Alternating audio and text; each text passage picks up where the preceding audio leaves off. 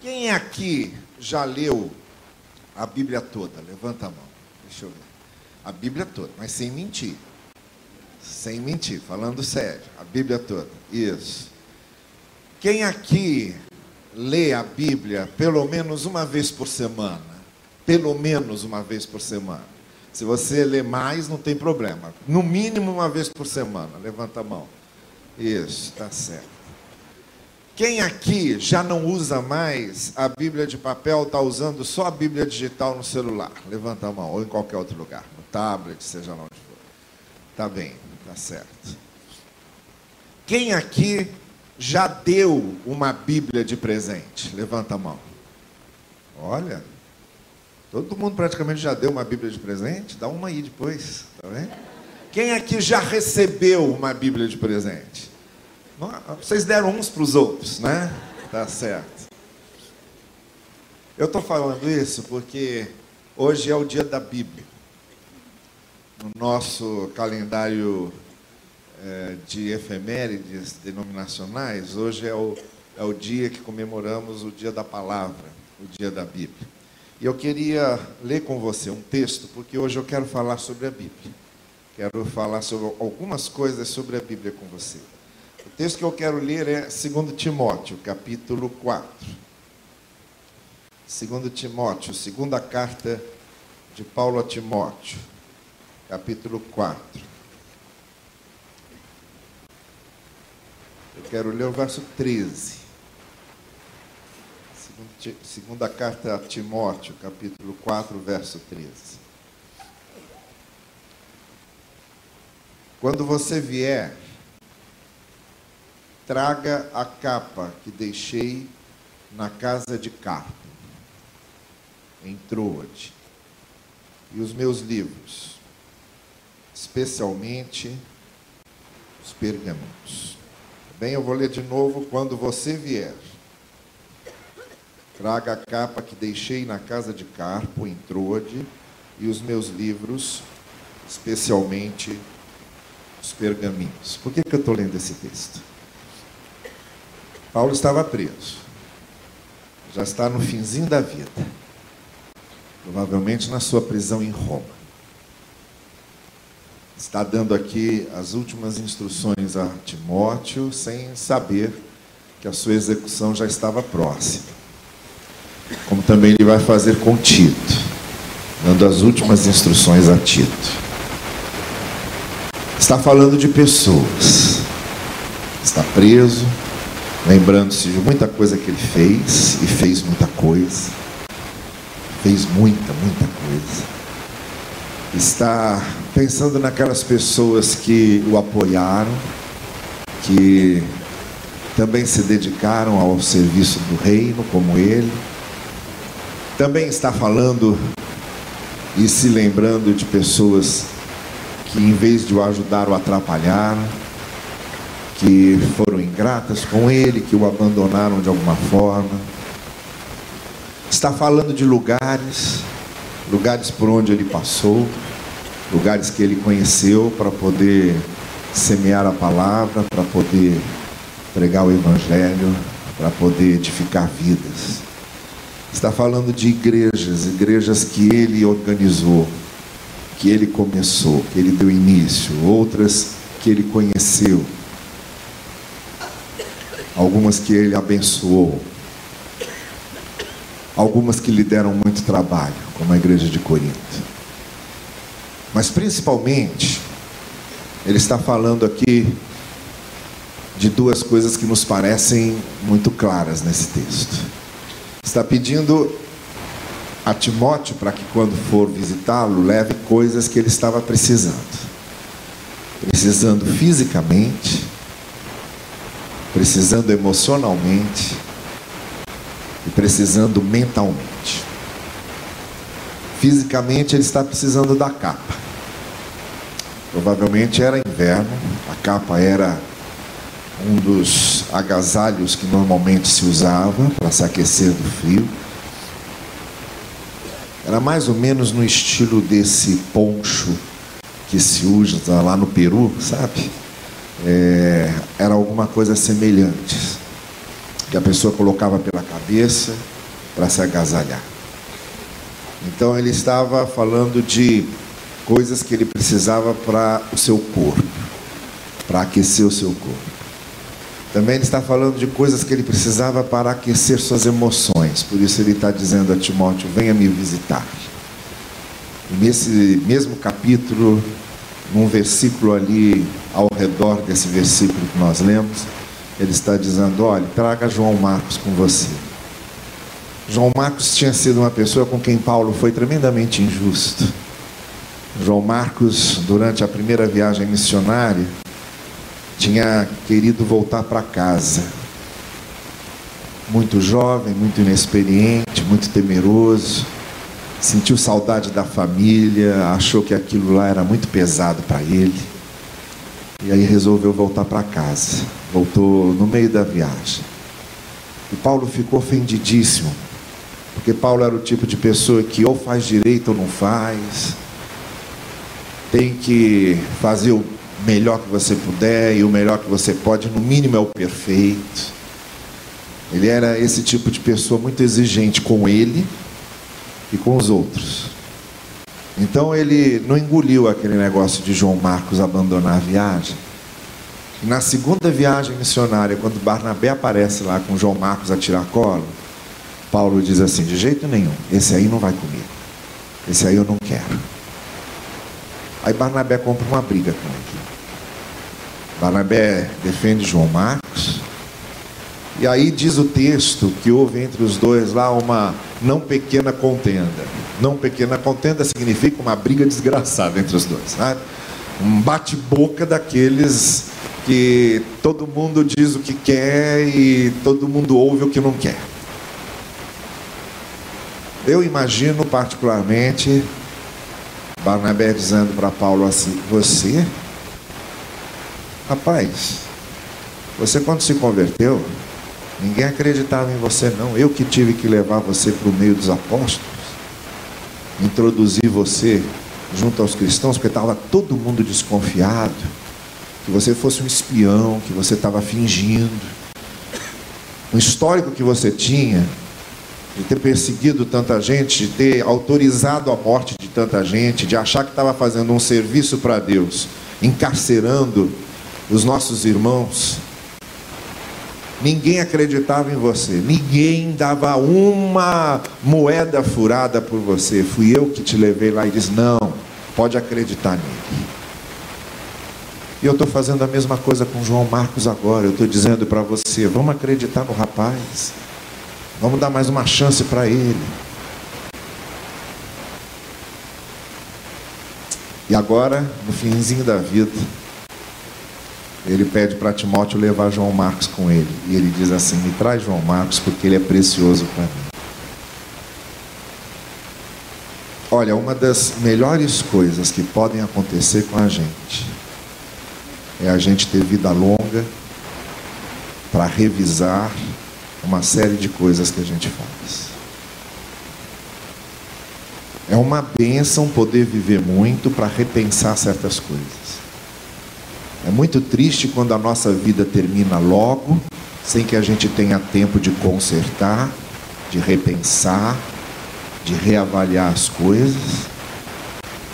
E ainda bem que Paulo estava lá já uma certa idade em que ele teve tempo de repensar a situação dele com João Marcos, teve tempo de reinterpretar tudo, teve tempo de mostrar que a sua ideia tinha mudado. Deus nos dê sempre a graça de termos tempo de mostrar que a nossa ideia mudou. Que tenhamos tempo de vida, tempo de vida para que possamos mostrar que a nossa visão mudou, que a nossa compreensão da vida e das pessoas mudou. É uma benção isso, e Paulo teve essa benção de poder refletir e mudar seus pensamentos. Bem-aventurado é aquele que pode viver para mudar seus pensamentos. Então ele pede para Timóteo levar João Marcos com ele. Então eram coisas que ele precisava para sua emoção, para a paz interior. Ele precisava da capa para o corpo precisava das pessoas para sua alma. E precisava de livros para sua mente. Por isso que ele diz nesse texto aqui: olha, você me traga os livros e me traga os pergaminhos. Havia essa diferença, há essa diferença no grego original. Ele fala em papiros, que era feito de material de junco, de uma planta, e ele fala nos pergaminhos. Uma grande parte dos estudiosos e exegetas desses textos bíblicos acredita que quando ele fala em papiro, fala em livros, ele está falando de vários livros. Paulo era um leitor, um leitor muito bem informado. Tanto que quando ele chega no Areópago, em Atenas, ele cita lá os poetas gregos para poder falar aos gregos sobre Deus. Não cita os profetas, nem cita a Bíblia, cita os poetas gregos. Porque Paulo também acreditava que era possível encontrar pedaços da verdade em toda a sabedoria humana. E quando fala em pergaminhos, provavelmente ele está falando da Bíblia do seu tempo, que é o Antigo Testamento. É o que nós hoje chamamos de Antigo Testamento. Que era a lei de Moisés, que eram os livros proféticos, que era a história de Israel. Ele queria livros para ler e queria as escrituras para refletir sobre elas. Por isso que eu escolhi esse texto para hoje refletirmos um pouco sobre a importância da palavra. Paulo preso, precisava para alimentar a sua mente de livros, mas precisava especialmente para alimentar a sua mente da palavra, dos pergaminhos, das escrituras. Olha, hoje eu quero compartilhar, como eu disse, algumas coisas sobre a Bíblia com vocês. Primeiro, que eu quero dizer que quando você pega um livro desse aqui na mão, quando você segura a Bíblia na mão ou quando você abre a Bíblia no seu celular, o que você já está segurando aí e o que você está tendo acesso aí já é um milagre. Isso aqui tem séculos escrito. com manuscritos copiados e preservados ao longo dos tempos, que chegaram às nossas mãos. Pessoas que atravessaram a história com essas cópias, com esses manuscritos e que os preservaram para a gente. Nós temos nas nossas mãos hoje essa facilidade, porque depois que a imprensa foi inventada, se tornou muito fácil fazer cópias disso aqui. Mas quando você queria uma cópia da escritura, por exemplo, Paulo, para receber os pergaminhos, um pergaminho era feito de pele de animal. E era um processo caro, muito caro. Então, para se ter um pergaminho daquilo era muito raro. Outra coisa era carregar, ninguém carregava uma Bíblia inteira. Ninguém carregava todos os livros das Escrituras do Antigo Testamento, por exemplo. Carregava-se partes. E ninguém ficava abrindo, agora leia aí e tal. Não existia isso, porque não tinha como. Cada, cada rolo daqueles enorme, você precisava ter um espaço, precisava estar carregando com você, então não se levava para lá e para cá. Por isso que muita gente decorava as escrituras. Quando você pega aqui um autor do Novo Testamento citando um texto do Antigo Testamento e você compara os dois e vê diferença, é porque ele não está lendo e nem está copiando, ele está citando de memória. Por isso que de vez em quando há algumas diferenças de uma palavra ou uma frase ou outra. Porque na maioria das vezes, quando eles citavam as escrituras, eles citavam de memória, porque não tinha esse negócio, abre o rolo agora aí, não tem como. Isso aqui começou a ser facilitado com a invenção da imprensa para que você tivesse livros à mão. E hoje você tem tudo quanto é tamanho, tem de tudo quanto é jeito, tem tudo quanto é língua. Você abre qualquer Bíblia hoje tem lá as notas de rodapé, com explicações, com facilitações para a sua compreensão. Então, o fato de hoje nós termos a Escritura na mão, com essa facilidade que nós temos, isso é um milagre. O que faz com que, quando nós desprezamos o fato de termos hoje o tempo na história que mais facilita o acesso à palavra, nós estamos vivendo o tempo na história como ninguém mais viveu com acesso à palavra como nós temos. Podendo ir a ela de qualquer jeito, em qualquer tempo, em qualquer formato, em qualquer língua, em qualquer lugar. Podendo ir a ela em qualquer lugar em que estejamos. Nenhum tempo na história antes de nós teve as facilidades de acesso à palavra como nós temos. Só tem duas coisas que nos impedem de ler a palavra: o desinteresse e a preguiça.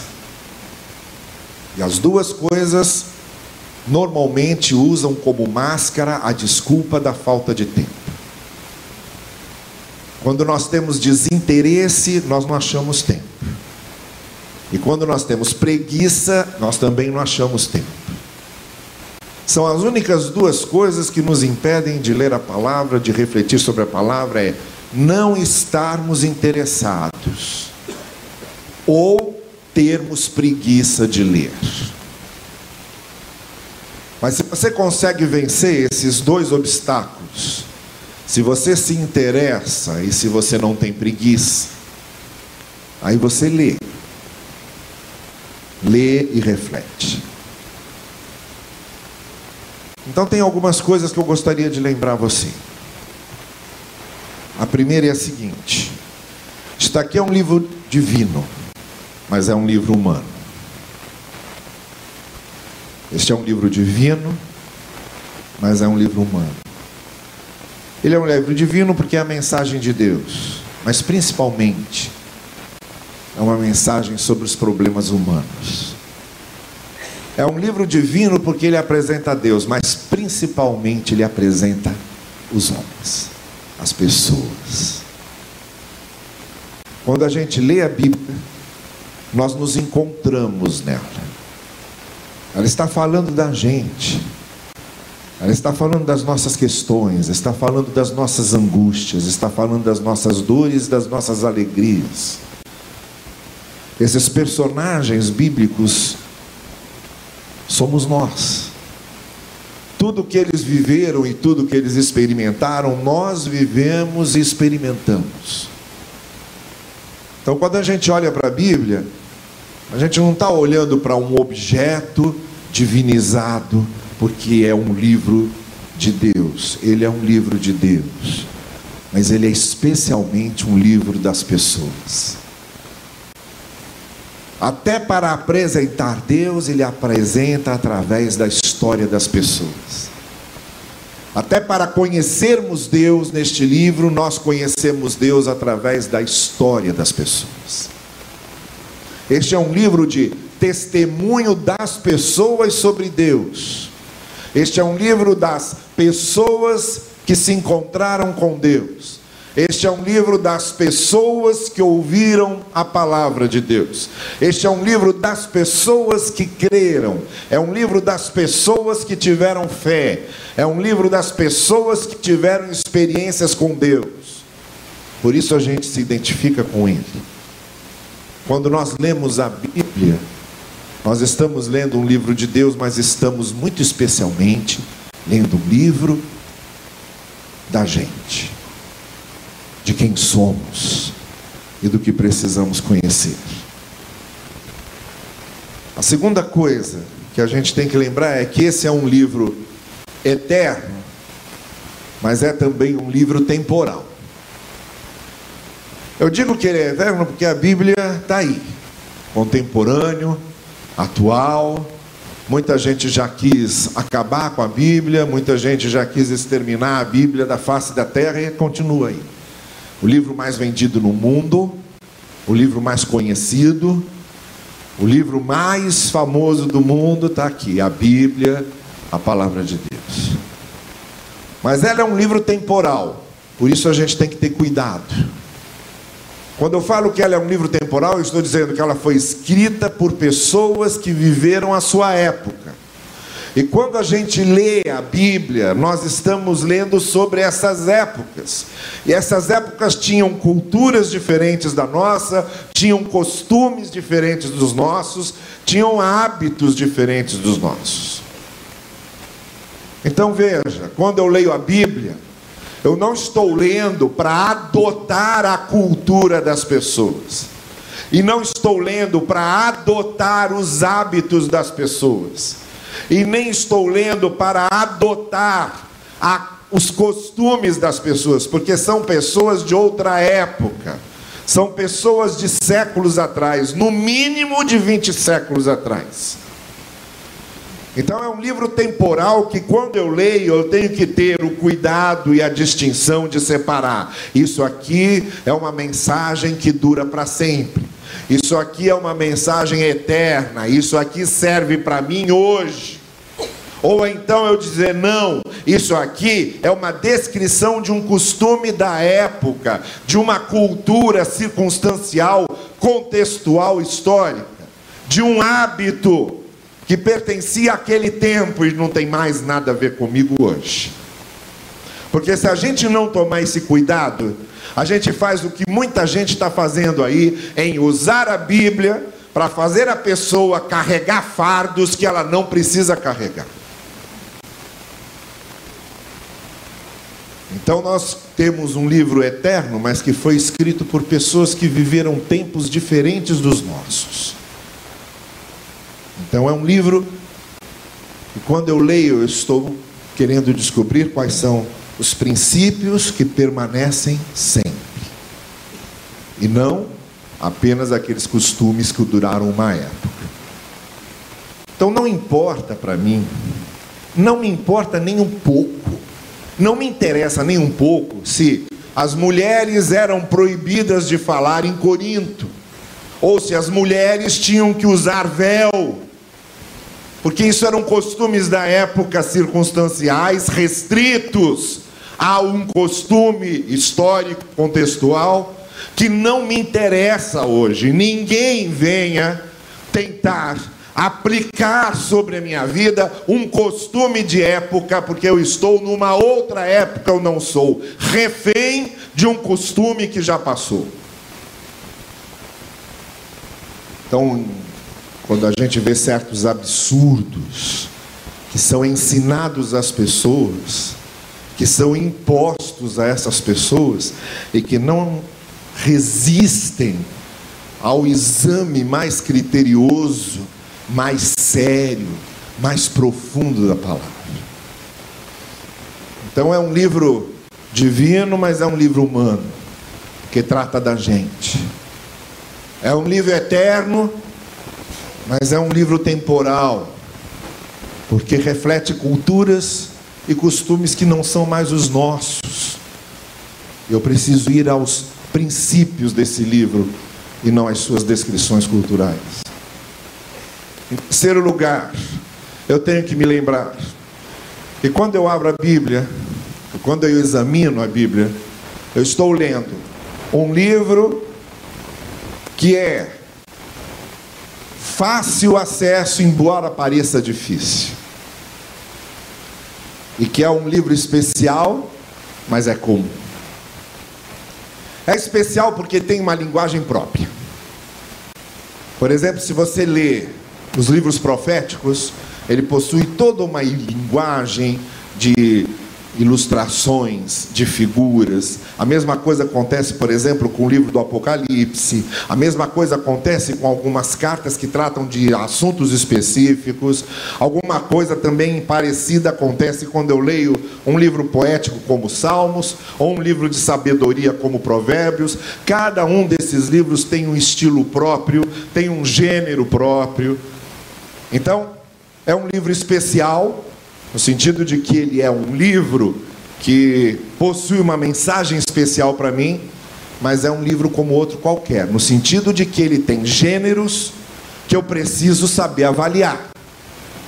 Eu não vou interpretar uma linguagem poética como se fosse uma linguagem literal. Eu não vou interpretar uma linguagem figurada como se fosse uma linguagem direta, porque quando eu cometo esse tipo de é, confusão mental, eu prejudico a minha interpretação. É um livro que, para ser lido, precisa ser lido como qualquer outro.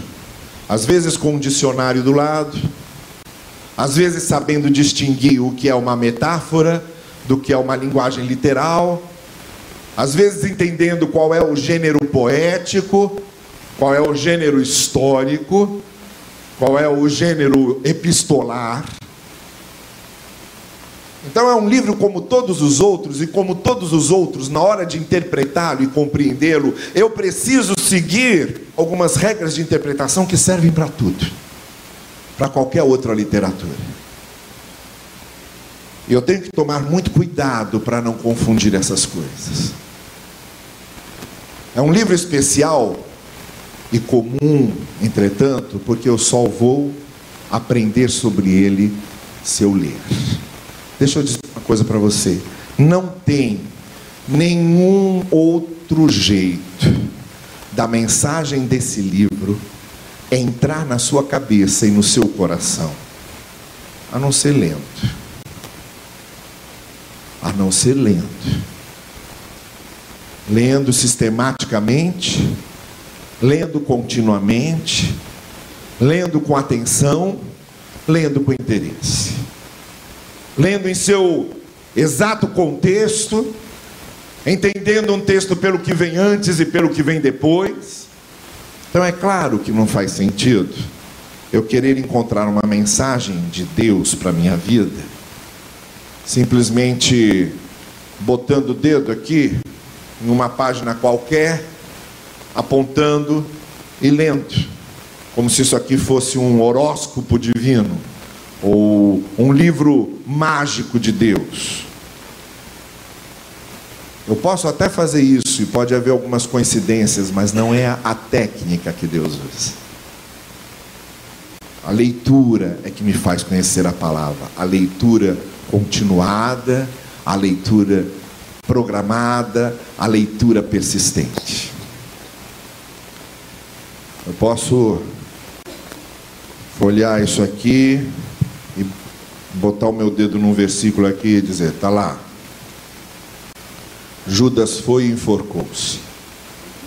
Não, essa mensagem não está completa. Espera aí que Deus tem alguma coisa para mim. Aí de novo eu folheio, meto o dedo ali e está lá escrito. Vai tu e faz o mesmo.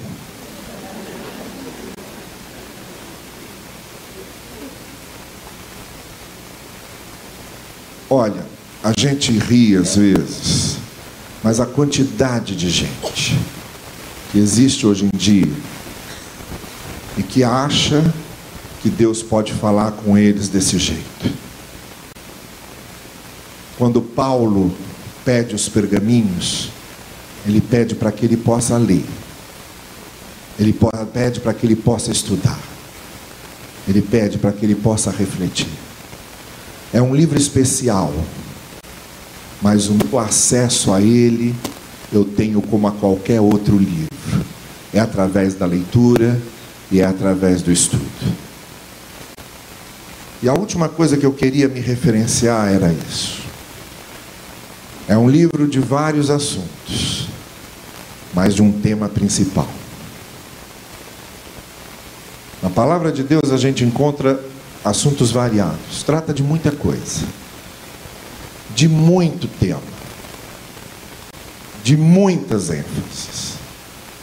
Mas tem um assunto, que é o assunto principal.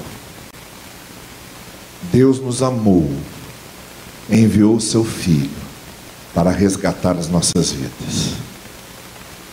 Então eu vou encontrar na Bíblia diversos conselhos e diversas orientações sobre diversos assuntos, diversos temas diversos interesses meus, muito especialmente na área da conduta, na área da justiça, na área da ética. Mas tem um assunto que é principal e que está acima de todos eles, que é a graça de Deus para conosco revelada através de Cristo. Cristo é o personagem principal desta escritura. Ele está anunciado no Antigo Testamento, ele está cumprido no Novo Testamento. Ele está profetizado no Antigo Testamento, ele está historizado no Novo Testamento. Ele está anunciado nas palavras proféticas, ele está relatado nos evangelhos dos apóstolos. Cristo ocupa o grande centro, o grande âmago da Escritura Sagrada é a graça de Deus revelada em seu Filho por nós. Então eu tenho que usar a Bíblia para crescer em vários aspectos crescer no meu convívio com as pessoas, crescer no cuidado comigo mesmo, crescer na maneira de eu andar, crescer na minha forma de defender o que é certo e o que é justo. Mas principalmente, eu uso a Bíblia porque este livro está nas minhas mãos para mostrar o que Deus fez para mudar a minha vida e para mudar o meu coração. Eu encontro nesta, neste livro a grande manifestação da graça de Deus, me mostrando quem eu sou e por que é que o Senhor me ama. Eu encontro neste livro o que o Senhor Jesus Cristo veio fazer por mim. Eu encontro neste livro a mensagem da redenção que está aqui da primeira até a última página. Então eu posso usar a Bíblia para destacar diversas coisas, mas uma coisa nunca pode sair do meu campo de visão e do meu coração. É como essa palavra me apresenta a graça e o amor de Deus. Por isso eu queria concluir essa minha reflexão sobre a Bíblia fazendo um desafio para você.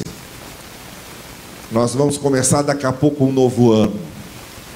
Se você ainda não leu a Bíblia inteira, eu queria desafiar você a ler a Bíblia no próximo ano todo. Começando pelos livros que você ainda não leu, começando pela parte que você ainda não leu, e fazendo do próximo ano um ano em que você possa conhecer a Bíblia toda, em toda a sua mensagem. Segunda coisa que eu gostaria de sugerir a você que fizesse: acostume-se a ler a Bíblia continuamente, como um exercício diário, como um exercício que se repete consecutivamente, como um exercício que faz bem a você e ao seu coração. Leia um trecho cada dia, leia um parágrafo cada dia, leia uma página cada dia, leia um capítulo cada dia, mas leia continuamente. Coloque isso no seu coração e faça isso, porque você só tem a ganhar quando abre as páginas da Bíblia, quando abre as páginas da palavra e lê com interesse e lê continuamente. E terceiro, reflita sobre o que você está lendo e desafie-se a si mesmo a viver o que esses princípios sagrados estão ensinando a você. Não basta apenas ler e ficar por isso mesmo. Não basta apenas conhecer a palavra e ficar onde está. A palavra de Deus é algo vivo que deve nos motivar à mudança, deve nos motivar a melhorarmos, deve nos motivar a crescer. Então leia sim a palavra, reflita sobre a palavra, mas sempre pergunte a você mesmo se você já está vivendo aquilo que você leu, se aquilo já faz parte da sua vida, se aquilo faz parte da sua experiência pessoal. E comece a colocar em prática o que a palavra de Deus vai ensinando a você. E a última coisa que eu quero sugerir a você: aprenda a confiar na graça que a palavra de Deus nos revela. Aprenda a confiar no amor divino, no amor eterno, no amor demonstrado em Cristo Jesus, que está aqui revelado justamente para nos confortar e nos animar e nos incentivar e nos manter em pé. Só há uma coisa que nos mantém em pé e com as forças renovadas é nós nos lembrarmos continuamente que a graça do Senhor nos sustenta, que o Senhor nos ama, que o seu Filho está conosco e que o seu Espírito habita em nós. Use a palavra de Deus para que a vida que você vive não seja apenas um dia após o outro, não seja apenas comer para trabalhar e trabalhar para comer, não seja apenas acordar e dormir, mas use essa palavra para que a graça de Deus nela revelada mostre a você a beleza, o sentido, a grandiosidade, a abrangência, a profundidade do que o amor de Deus pode fazer por nós. A palavra de Deus está nas suas mãos. Não a deixe apenas numa prateleira da estante. Não a deixe em cima de uma cômoda. Não a traga apenas para a igreja quando você vem. Não a esqueça num canto. Ela é um milagre estar nas nossas mãos. Abra, leia, veja o que Deus tem para você e deixe que essa palavra mude a sua vida, firme os seus passos e faça você conhecer cada vez mais o propósito que o Senhor tem para a sua vida. Curva a sua cabeça comigo e vamos, e vamos orar. Senhor querido, nós te agradecemos porque nós temos a tua palavra nas nossas mãos, mas que ela não esteja apenas nas nossas mãos, que ela esteja nos nossos corações, que ela esteja diante dos nossos olhos e diante das nossas almas, que ela esteja diante das nossas mentes e diante dos nossos passos e dos nossos gestos. Senhor querido, que a nossa experiência com a tua palavra, que o nosso aprendizado com a tua palavra se torne cada vez mais consistente, firme, que possamos descobrir a revelação da tua graça, do teu amor e do teu propósito para as nossas vidas. Nós te pedimos, faze-nos leitores atentos e transformados pela palavra que dura para sempre. E que na nossa vida possa se renovar e se reafirmar a palavra e a promessa de que a tua palavra nunca volta vazia. Nós te pedimos no precioso nome de Jesus. Amém. Amém.